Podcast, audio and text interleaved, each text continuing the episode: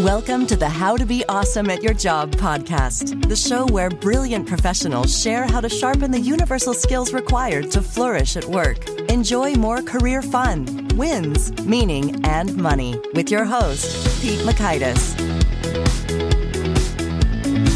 Hello, and thanks for joining us here for episode 628 with Daniel Scrivener. This was a fun conversation. We went deep into Daniel's career story, which is interesting and has takeaways. So it's a little bit more narrative, a little less prescriptive, uh, but I think you'll love the flavor flav that we came up with. So you'll learn one, how to develop new skills through self teaching. Two, why Daniel left a dream job at Apple. And three, why you should always seek discomfort.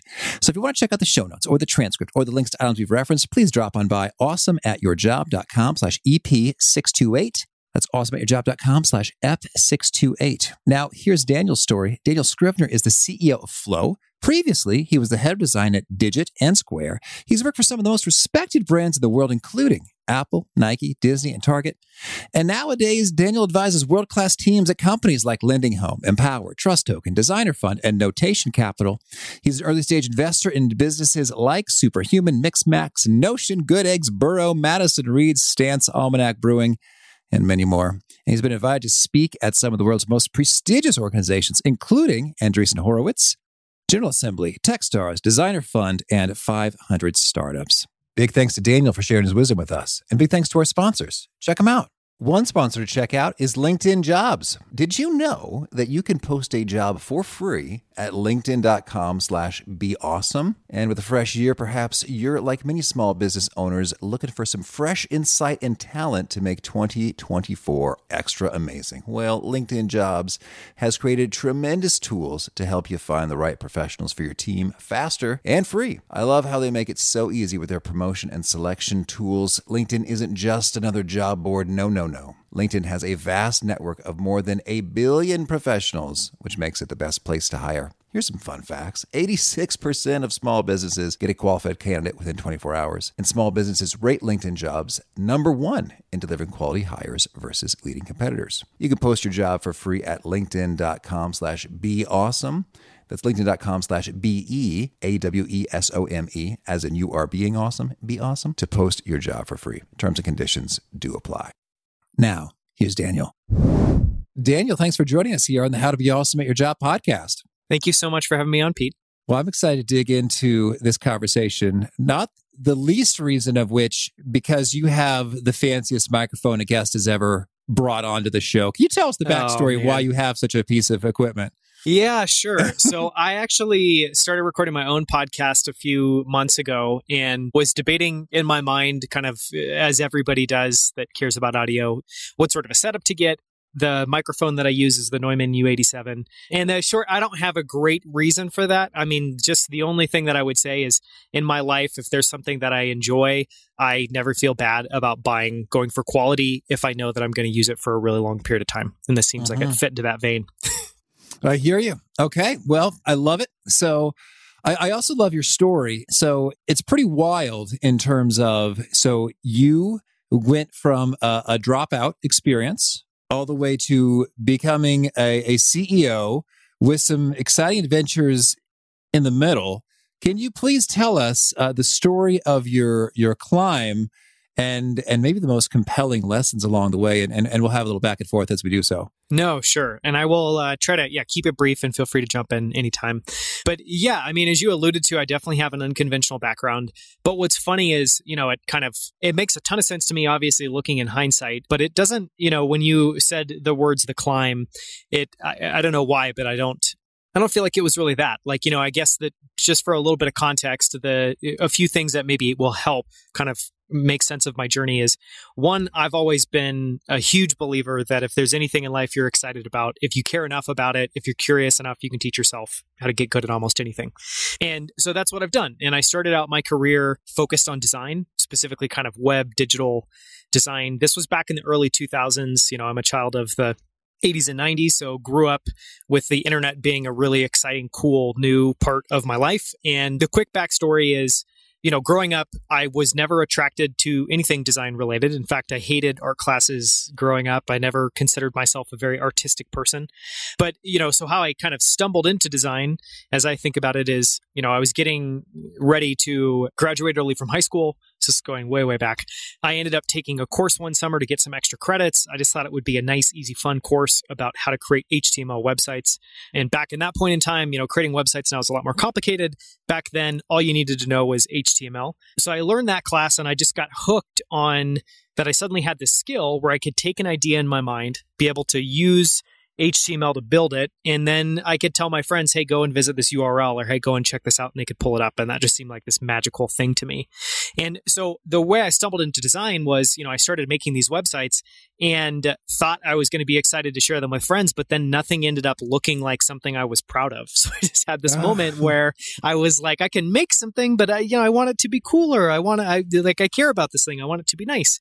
And so that led me to this question of like, well, what is that? And for me, it still is how I think about design is I think a lot shaped by that early experience but my career now you, i've been doing design at some level for 15 plus years. You know i've worked at companies like apple and square and with a bunch of other interesting cool brands. But for me design is just the intersection of solving really hard technical or business problems and trying to pull it off in a way that you can create something that's singular. So ideally it's remarkable in that it's unique and interesting and um, you're contributing a new note you know to the melody but at the same time is is beautiful and you're kind of pulling off an artful twist Okay. Well, yeah. Why don't we Why don't we get the broad overview first? Sure. And then we'll we'll dig into uh, the details, uh, ex- with one exception. Okay. So design. I'm I'm not great at design, and I, it's always sort kind of struck me as something I mean, it's, it's funny. This, this show's about how to be able to at your job and skills, learning and growth and development. so I almost feel contradictory saying this, but it almost strikes me as something you're born with. Like you've got the designer's yeah. eye, like you've got the touch. And that's like, I, I don't think I have it. But then, I, so I, I always outsource my design. And, and sure. I, I think I know enough to say I don't like that. Yeah. And I love that. And, uh, you're and a great client. People, it's so funny. Like I love designers. I love working with them because I'll tell them exactly. Eh, eh, sometimes I feel crazy about my feedback. Like as I behold that image, that part of it makes me feel like a little kid and you're patronizing me. And they say, Oh, thank you. That's great feedback. I was like, Really? Because I feel silly saying that out loud. And, and like you're gonna bite my head off. But but the designer's like, Oh, perfect. I know just where to go based on what you've said. It's like, great. no, and I think that's really all designers I think are looking for a lot of the times is just specific actionable feedback. You know, as an example, one probably the the vaguest piece of feedback that I've ever received and it was while I was at Square and it was from the CEO Jack Dorsey who was looking at a design I did and said something along the lines of like it's not whimsical enough. And that definitely sent me down a like, "Oh my god, what does that even mean?" what like what is that? Is it the color? Is it the structure? Is it the you know, I don't even know. I didn't even know where to go with that. it's not whimsical. Well, because I, oh man, I, I think uh, for like corporate design, you can. It's really easy to be too whimsical, real yeah, fast. Sure, it is like, oh no, the I don't trust this at what I'm looking at at all. This is the spinning uh, helicopter hat. Yeah, he wanted that dial cranked up, and I was scratching my head for a long time. So let's start there. So, so learning design that seems like a skill that's hard for people to pick up if they don't have some kind of aptitude for it. But uh, it sounds like you disagree. Lay it on me. Yeah, I, I mean, I definitely disagree. So I think, as well, just to take a step back, I have definitely worked with a lot of engineers that have led me to believe that there are certainly some people that probably don't get design. Like don't understand colors don't just don't you know just kind of don't understand just aesthetics in general. So i think there's you have to have some inclination or curiosity or a desire to do a lot of research to just develop a point of view about like what looks good and what doesn't and what is that. And that that's something that's very difficult to build up. And i you know if someone were to ask me how do i figure that out? I i would say i don't know. You need to watch a lot of movies read a lot of books look at magazines about architecture and car magazines. And you know cuz i think that's one thing that's always fascinated me about it is great design is can work in any industry. You know, whether it's an interior designer using color and shapes and symmetry and patterns and textures to create a beautiful inside of a house, whether it's an architect using some of those same tools to create a beautiful structure. What's interesting about design is kind of if you boil it down, it is extremely primitive in that it's largely shapes, colors, tones, moods, so I, I, definitely believe that anybody can learn it and i think you know that for a little bit of the backstory there you know so i've now like I've, I've, mentioned i've been doing design at some level for 15 plus years and every single year i continue to get probably you know a handful of emails from somebody that saw my work or listened to an interview that i did who writes in uh, and says something along the lines of like I'm inspired by your story. This is something that I want to do. How do I figure this out? How do how do I start working as a designer? And you know, the reply I always write back is probably not the reply they were expecting. In fact, rarely do I ever receive a reply back. But it's just along you know along the lines of like in my the way I was able to do that. So if someone, you know, kind of understands my story and knows that, okay, I dropped out of college, so I don't have a college degree. I did that because I found this thing that I loved and I didn't want to put that off anymore. But the way that I learned it was extremely basic and you know probably is just like hustle applied to trying to learn. But for me it was very much like I want to do this thing.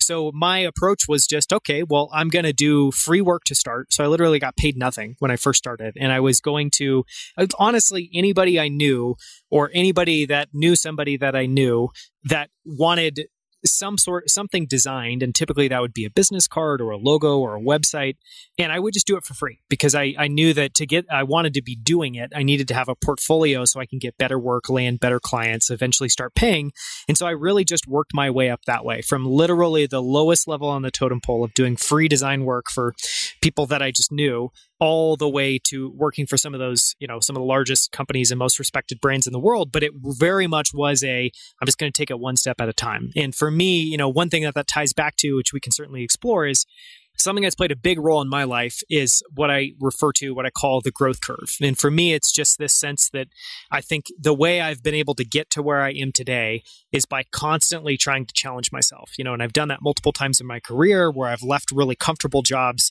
not because I wasn't excited about that work anymore. I was still very excited about the work I was doing at those companies, but because I felt like I needed a new challenge. And I don't really know, I still don't know where that comes from, but there's something in me that once I've kind of figured something out, I get a little bit uncomfortable and, and restless. And so I'm always trying to challenge myself and kind of climb this growth curve. Oh, right. Well, so there's a lot in there right there in terms of going out and doing it and, and getting a lot of reps. It sounds like yes. whether that's doing your own work or observing, you know, other work. And and I found that I think it is it is interesting with design in that I've I think it's it's taken me a while to get here, but like, and not that I'm a pro by any means, but it really is for me. It's but kind of been uncomfortable for a while. It's like I just need to kind of I feel it first, and then I have then I have to articulate it mm-hmm. in terms of being in this yep. room feels awesome. I love it here.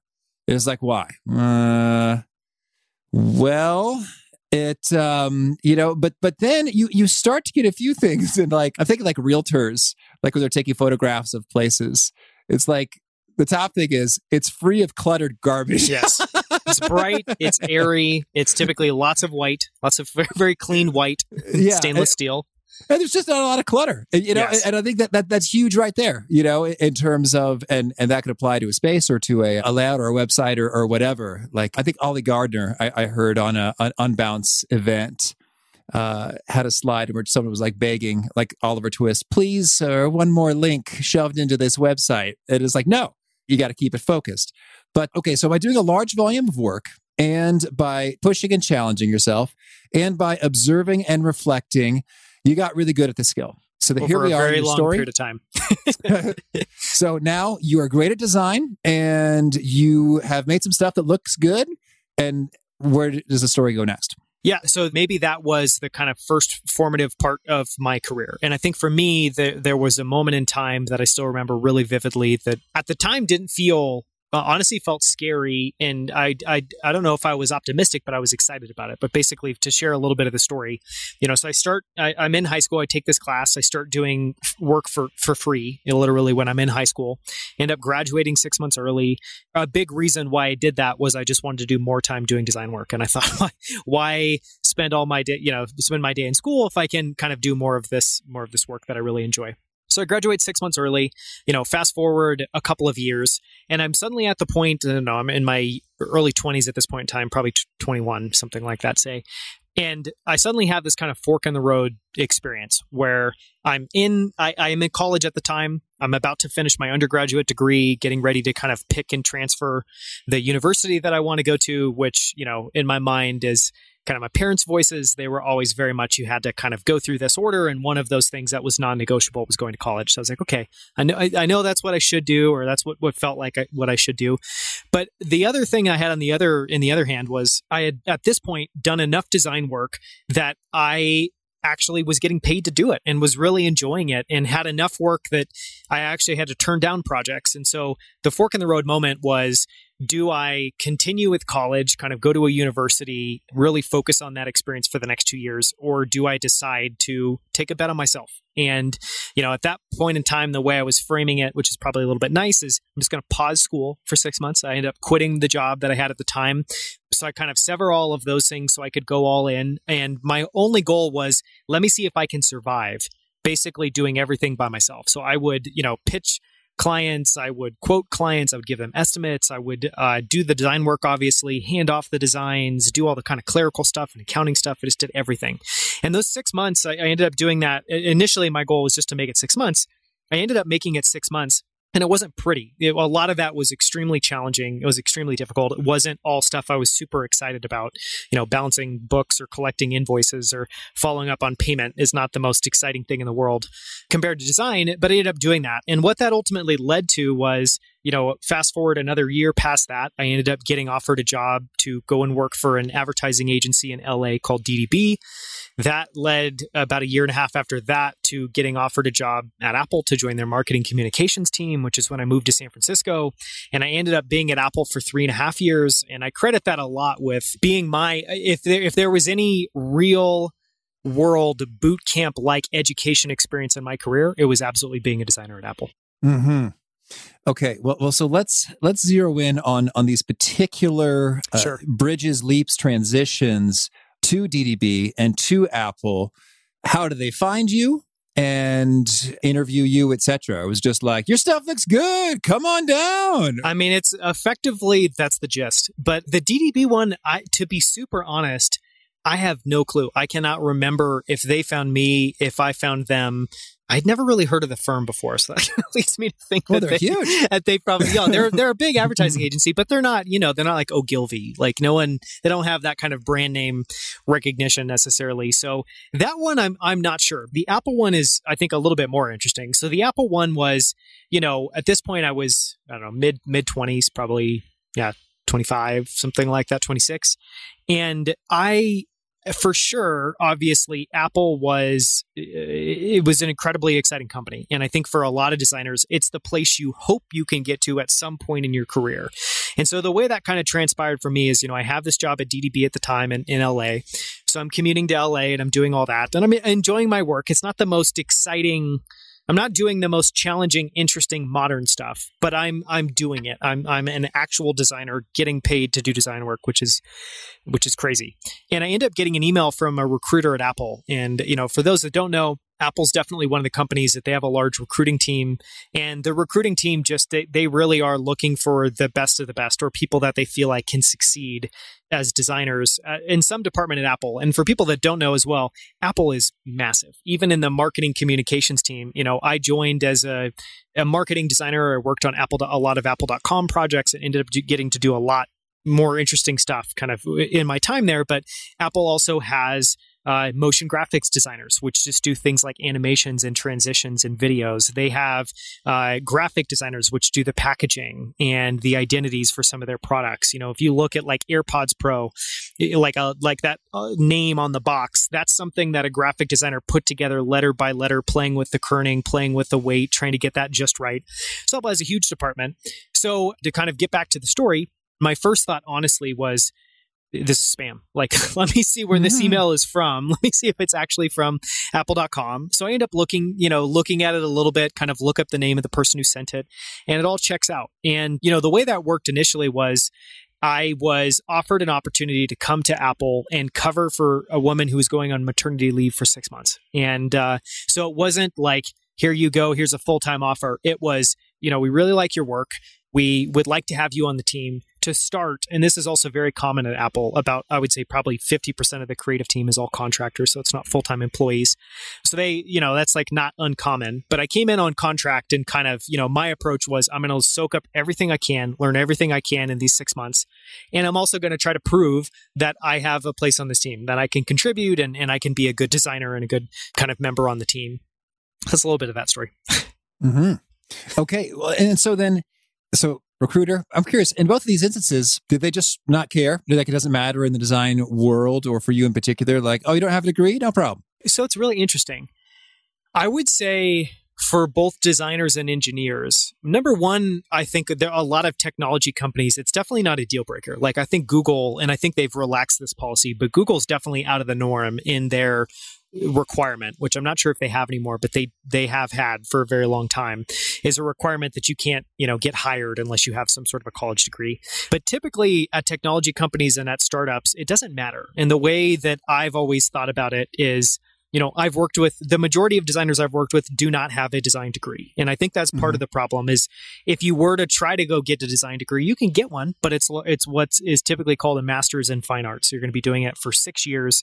You're going to learn all these kind of fundamental skills which i would argue you could learn just as well on your own by teaching yourself because it's just literally going in kind of design history looking up work of famous designers doing these mock projects. And and part of that was the way that i thought about it was because back if we go back to the part of my story where i was deciding whether to go to college or whether to take this kind of six month bet on myself definitely in the back of my mind was like i can go and, and study design but the sense that i had was I was going to be learning fake design. Like, you know, so part of what you do if you go to a master's of fine arts program is it's kind of like going to business school and you do a bunch of case studies which are perfectly fine. They definitely help exercise some of your mental muscles of like, here's a problem, how do you figure it out?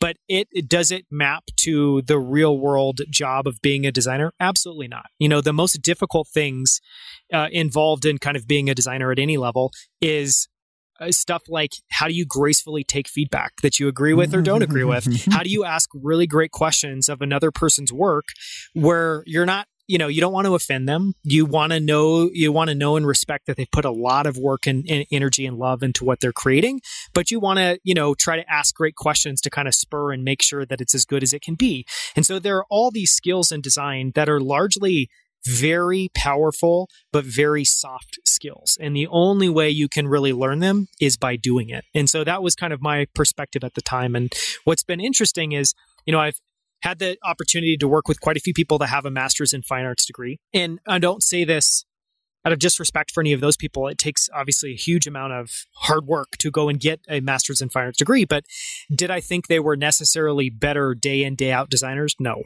and I actually and I think typically they would have kind of a, a, chip on their shoulder a little bit of, you know, well this project's too good for me. And I think part of what helped me was there was no project that was too good or not good enough for me. Like I was excited to work on it and take it on if it was a design challenge.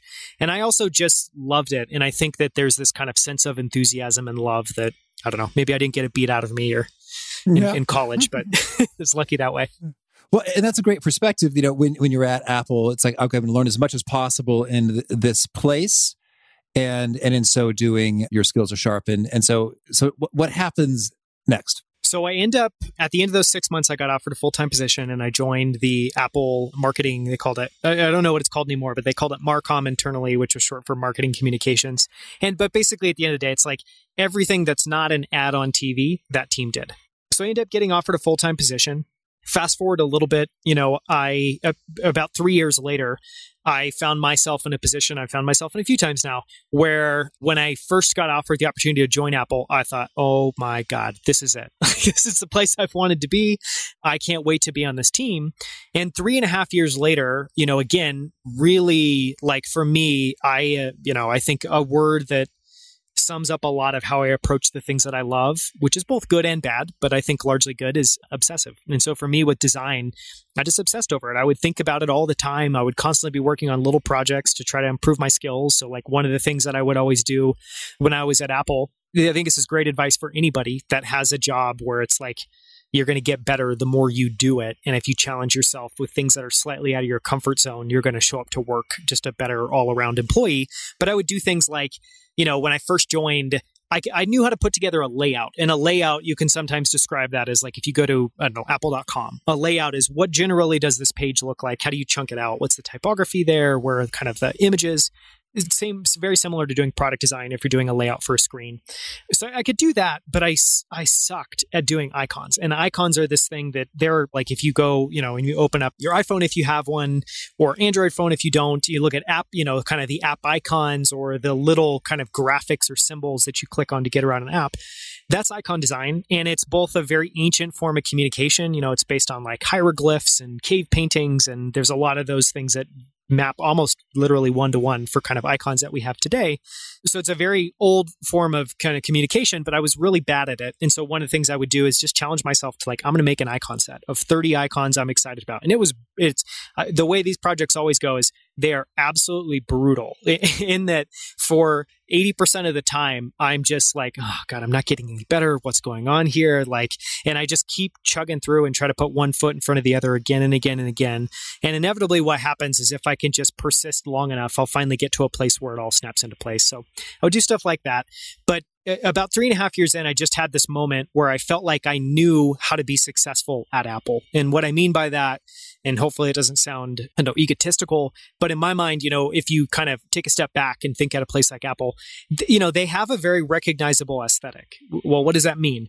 That yeah. means that there are rules that inform it and that there's kind of like a construct and a framework for how they think about it. So if you can understand those things and get good at those, you can take on almost any project and figure out in time how to execute it in an Apple way. And so I'd kind of gotten to that point and I had this moment where again I did this kind of flash forward, saw myself at Apple 10 years in the future and thought that that would have been perfectly fine. And there are still times when I think back and wish that maybe I had stayed a little bit longer just because there were such incredible people there and, and I learned so much and, and just enjoyed working with them.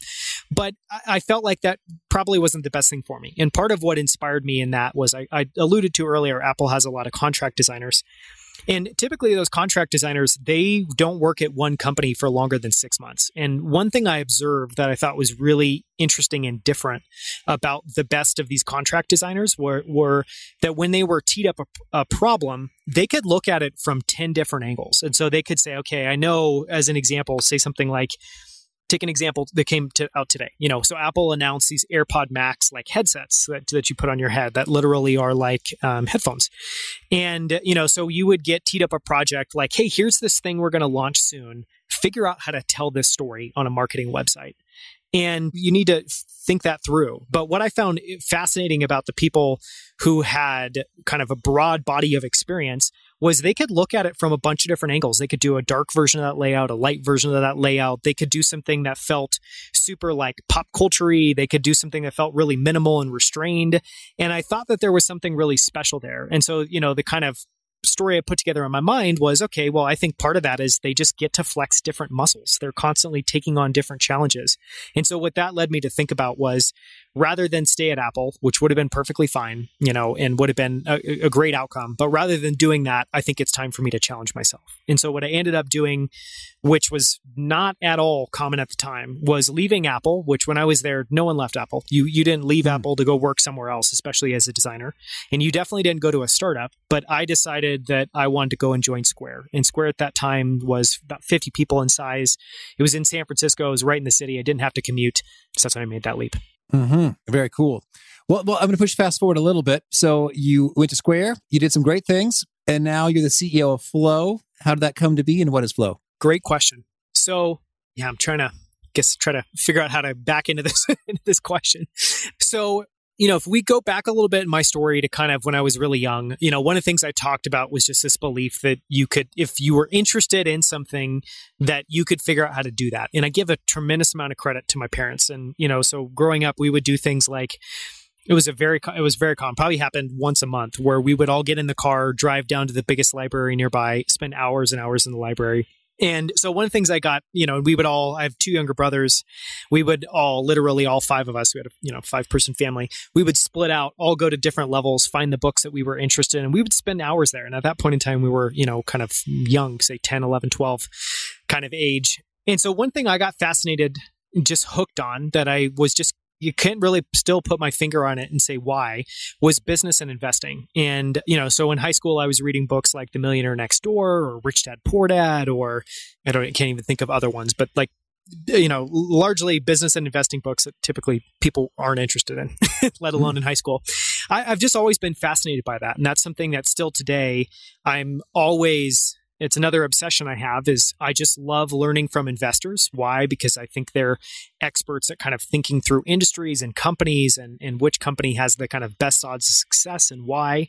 And I'm also really fascinated with entrepreneurs and, and this the idea of creating something of value that you end up charging more for than it takes to create, which still to me feels like you you know kind of pulling off a magic trick that someone's willing to pay for that, even though it costs less to make it. You know that generates profit, then you can invest that in other things. So I have these interests. So, you know, fast forward and end up leaving Square after five and a half years. At that point, the company had IPO'd. We were 1,500, probably 2,000 plus people at that time. Had an incredible experience. But, you know, for anyone that doesn't know, being at a company that goes from 50 people to 1,500 or 2,000 and from, you know, having a little bit of venture capital money all the way to IPO in five years, it is a brutal experience. It's, it's, wonderful in so many ways, but it is also an incredibly trying and difficult experience. So I got to the end of that, was super proud of what I had done when, you know, when I was at Square and, and of the team that I was able to work with and helped build and, but I knew again that I wanted to flex some different muscles. And so what I did leaving Square was I started kind of exploring things that were entrepreneur like and investor like. So I did, I started doing some venture capital investing, some seed investing in companies. I now have a portfolio of over 100 that I've built up and I've learned a lot from that. I also started advising companies. You know, one thing in San Francisco that is, this may be changing today. You know, San Francisco is changing quite a bit at the moment with uh, the coronavirus and just all the effects that that city is feeling. But at the time that I was there, you know, it's just packed with people that are like really good at what they do that have really interesting ideas. And so what that means is there are a lot of startups that you know don't get design but need design to be successful. And so i started working with some of those to help them think about how to think about design on their side. Fast forward a few more years and i ended up so flow is owned by a company in canada called tiny. And tiny is like a mini conglomerate. You can kind of think of it like a mini berkshire hathaway and I knew one of those founders, Andrew Wilkinson, for about 10 years. And this was, you know, going back, it's like very serendipitous, but going back to being a designer early on, it's a really small, you know, community. So we kept in touch and kind of, he was a designer, I was a designer. We would both kind of check out each other's work and, and loosely stay in touch. Long story short, you know, fast forward a bunch of years in the future, and he now has this, this, uh, this company that has many sub companies. Flow is one of them. And so for a little context about what Flow is, Flow at this point in time, it's a 10 year old company. We focus on task and project management software largely for teams. And the way we excel, the way we kind of compete is by offering people a beautifully made product that is powerful, but it doesn't feel bloated and it feels like something you're excited to work in. And the metaphor I use there a lot of times is like a WeWork office versus a cubicle. And if you think about productivity software, a lot of productivity software is the cubicle land, and we try to create this beautifully crafted, you know, piece of software that teams need. Uh, so we went to grab coffee. Flow at that point in time was not doing super well, and they felt like they wanted somebody to come in and and take over, and uh, someone ideally with design background that could kind of invest a ton in the product, create a vision for the product of where it was going to go from there. And so I joined Flow two years ago, and over the last two years, have been working on turning around that company. All right, well, well what a beautiful tale from uh, making websites to you are heading up a company and are investing in as businesses that are really cool. By the way, I use Superhuman for my email and I love it. I'm glad to hear it. So Wow. So, so what a journey. I mean, I'm, I'm drawing my own little lessons about re- really digging deep and then challenging yourself and, and learning from the people around you and keeping those relationships alive. But, but since we're actually already towards the our final minutes here, why don't you boil it down for us in terms of what what do you think are the top do's and don'ts for professionals looking to grow a career and and advance in in uh, hey more fun wins meaning and money as we say here if you want more of that over the long arc of your career from age 20 to age 60 70 top do's and don'ts laid on us I mean, I could feel like I could talk about this for an hour, so I'll try to be as as concise as possible. Just because I think there's so many. Like one thing I think you learn over time by working in a lot of different companies, by feeling by being at different stages of your life at different companies.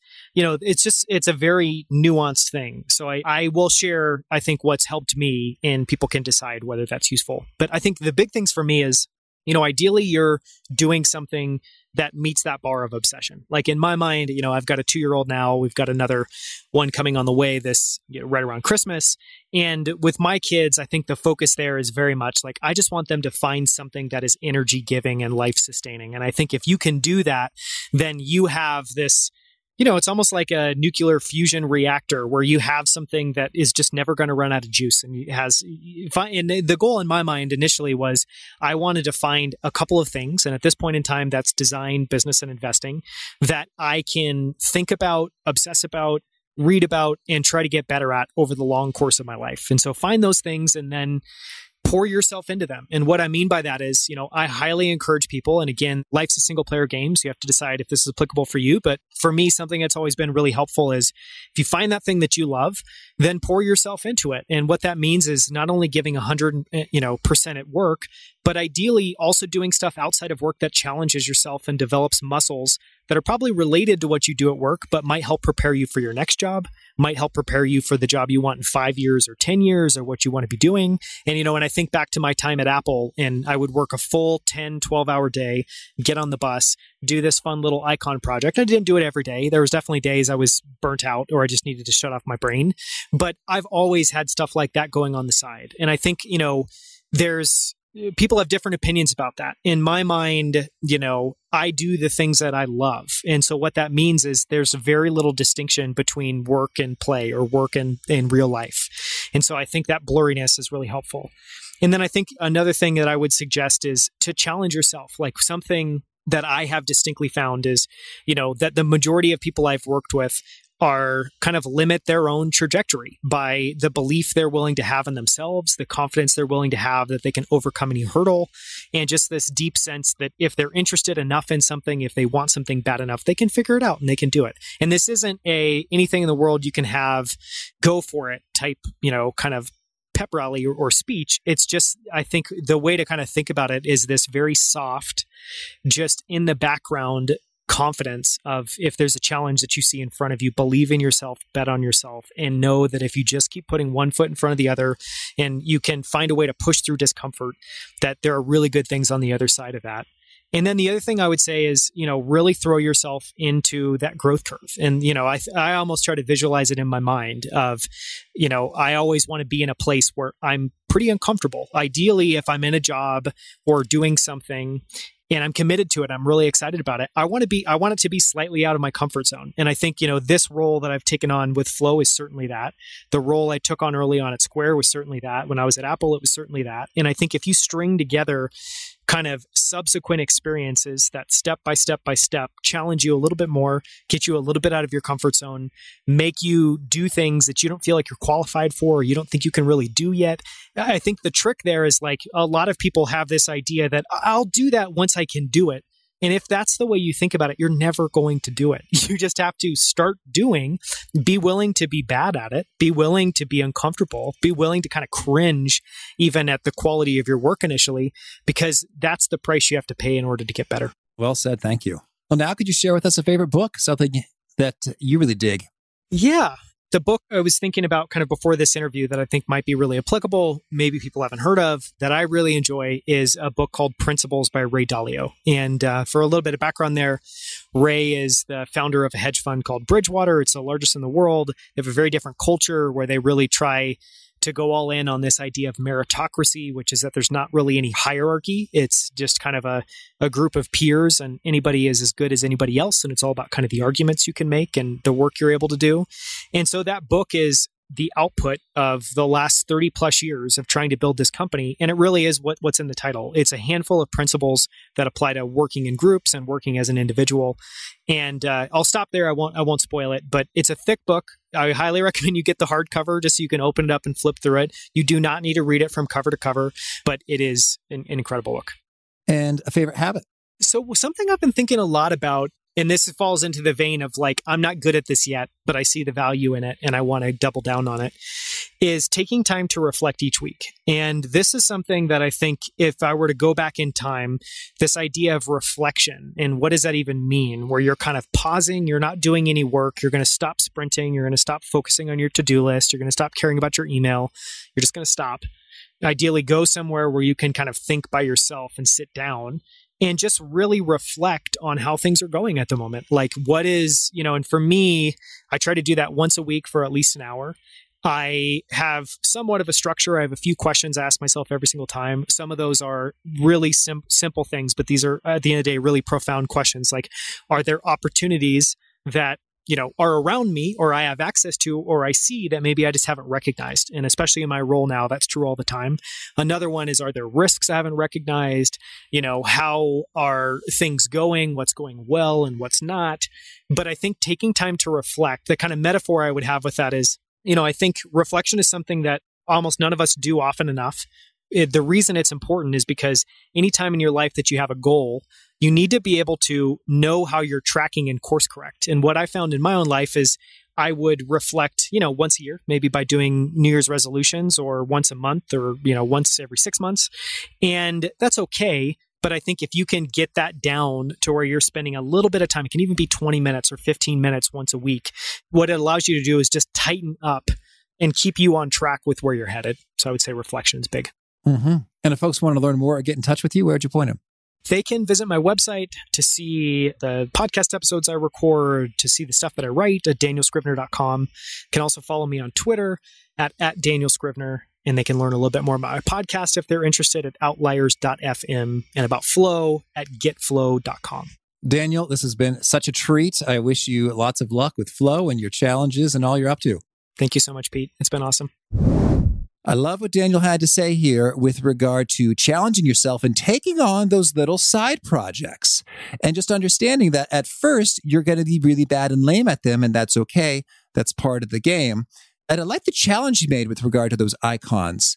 It was very specific and, and kind of meaty in size such that it's something you could feel great about when you when you finish it off and it's going to take some time. It's going to keep you occupied and learning through a season but that's a month or a quarter or a year and and give you something to refer back to which i find is great when you're learning is that you're doing something over a period of time and then other experiences in the course of, of life and stuff you read and learn and hear and people you interact with uh, just help reinforce force that and and add new layers as you iterate on the thing. So I think that's pretty cool to have a side learning project that will boost you. Maybe it's learning Python or some sort of coding thing, or maybe it's a, a, particular skill associated with social skills or oratory or whatever. If you have a specific project, it's going to take a while and you can know when you're done. And then you feel awesomely victorious when you've accomplished it. I think that's a good move. So thanks, Daniel, for that. If you're finding yourself not challenged, uh, you can make your own challenge and keep on moving. Again, the show notes, the transcript, the links to items we've referenced are at awesomeatyourjob.com slash EP slash 628. And I look forward to catching you next time. Peace. Thanks for listening. To get the most out of the show, we recommend two key things. First, check out the extra resources at awesomeatyourjob.com. You can find this episode's transcript and links, as well as the perfect episode for your situation. You can search the full text transcripts of hundreds of episodes or explore episodes tagged by topic and competency covered. Second, subscribe to the podcast and get future episodes automatically. You can subscribe by telling Siri and several other smartphones and speakers, subscribe to the How to Be Awesome at Your Job podcast, or by tapping subscribe in your podcast player of choice. If you'd like some extra help figuring out podcasts and how subscriptions work, visit awesomeatyourjob.com slash subscribe for guidance. Hope to catch you on the next episode of How to Be Awesome at Your Job.